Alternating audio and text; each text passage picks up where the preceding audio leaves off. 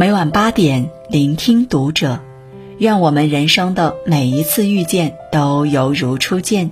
嘿，晚上好，欢迎收听读者，我是主播如初。那如初今晚要和你分享到的是来自作者之歌的文章。你的吃相就是你的风水。有人说，一个人的身上藏着他一生的风水。其实，所谓风水，不单指一个人的命运气数。那些走过的路、读过的书、行过的善、积过的德，都会变成一个人身上的风水。不仅如此，有时候我们身上一些微小的习惯，也会在无意中影响着我们的命运。比如，在饭桌前，往往就能暴露一个人的教养、品质、格局。作家梁实秋曾在《吃相》一文中讲述了这样一件事。他的一位外国朋友来中国西南某地旅游的时候，偶然进到了一家小餐馆吃东西。没想到正吃到一半，忽听旁边的壁板砰砰作响，其声清脆，密集如连珠炮。向人打听，才知道是邻座食客正在大啖糖醋排骨。据说这一道菜是这家餐馆的拿手菜。邻座的顾客欣赏这个美味之余，顺嘴把骨头往旁边喷吐。你也吐，我也吐，所以把壁板打得叮叮当当响。外国朋友好奇地问梁实秋：“这是不是什么特有的风俗？”梁实秋回答：“不曾见过这样的场面，心里却默默觉得这种行为有失教养。常言道，站有站相，坐有坐相，但其实吃相对于一个人来说同样重要。”中国素来是礼仪之邦，餐桌礼仪更是有所讲究。从小，父母便会教育我们：人齐了才能吃饭，长辈先坐，晚辈才能坐，食不言，寝不语。而这些微小的行为习惯，也会成为一个人教养的体现。记得之前有一次参加亲戚的婚礼，新娘的一位远亲来迟了，和我们拼了桌。虽然不太熟悉，但这个中年男人看起来文质彬彬的，大家便都礼貌性的和他打招呼、交谈，一桌人的气氛很融洽。直到上菜之后，他吃饭的样子却让全桌的人都皱起了眉。一道油焖大虾刚刚上桌，他就飞快地把菜拉到了自己眼前，夹了四五只到自己碗里。肘子端上来的时候，他又抄起筷子翻来翻去，挑走了里面的瘦肉。饭桌上的清蒸鲈鱼让他用筷子戳出了好几个窟窿。吃过排骨和鱼后，把骨头和鱼刺吐了一地。自己夹完菜，他又大声嚷嚷着：“吃啊！你们怎么不吃呢？”桌上的其他人要么尴尬的笑笑，要么举着筷子不知道该怎么办。这一顿酒席吃的要多糟心有多糟心。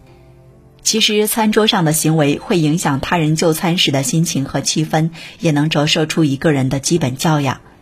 世界顶级礼仪大师威廉·汉森说：“善于观察的人，只用一顿饭的功夫，便可知你的教育背景和生活背景是怎样的。”的确，吃相优雅的人教养不会太差，举手投足中都带着礼貌和尊重；反之，吃相难看的人把各种坏习惯都带到了餐桌上。大声喧哗，唾沫横飞，挑三拣四在盘子中扒拉，骨头鱼刺随地吐，从不顾及身边人的感受。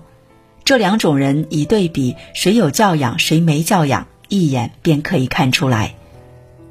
曾在知乎里看到一个网友分享了他有劲的经历：一次，他和刚刚认识的朋友去吃饭，因为俩人都不太饿，就合着点了一大份金枪鱼沙拉。没想到他还没开始吃，朋友先抱怨起来：“哎呀，为了减肥，我已经好多天没有吃过肉了，好想吃肉呀！”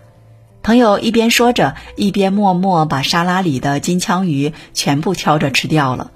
他在一边尴尬地坐着，最后终于忍不住抱怨了几句：“你把金枪鱼全吃了呀？”朋友也没有觉得不好意思，只是吐了吐舌头，偷笑道：“被你发现了。”那天之后，他再也没有和那个朋友联系过。记得有人说过，一个人吃饭的时候，往往是最放松的时候，这时候潜意识里的东西就会表露出来。要看一个人的品性如何，只要和他吃顿饭，就能知道的一清二楚了。马未都曾在自己的节目中讲过这样一个故事：一位父亲跟儿子及朋友吃饭，吃完后，父亲跟儿子说：“我觉得你这个朋友不可深交。”儿子不解，问：“为什么？”父亲回答：“你看他夹菜有个习惯动作，喜欢把筷子插到菜里翻上来，扒拉两下，夹起自个儿的菜，根本不顾及别人。这种人很自私。”儿子不相信，依然和朋友交往。结果，这个朋友因利忘义，弃他而去。吃饭看似是一件稀疏平常的小事，但一个人在饭桌上的吃相，却可以暴露出他的内心与品性。有些人唯我独尊，吃相很差，点菜时只想着自己喜欢吃辣，便都点了辣菜，丝毫不顾不吃辣的朋友。人还没到齐，见自己喜欢的食物已经上来，就开始大快朵颐。好吃好喝的恨不能一人独享，自己不喜欢的一概不尝。这样的人心里没有别人，不懂得照顾别人的感受，生活中必定也会是一个自私自利、不值得深交的人。相比起来，和吃相很好的人共进一餐，则会让人觉得如沐春风。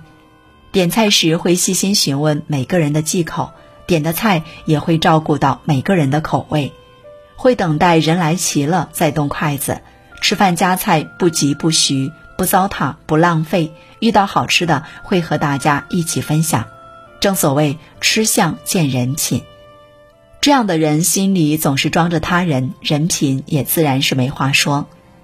上海人说话时喜欢将一个人的行为举止称为吃相，在他们的认知中，吃相难看的人往往会被人鄙夷，不会有太大出息。著名企业家潘石屹就曾分享过一个关于吃相的故事。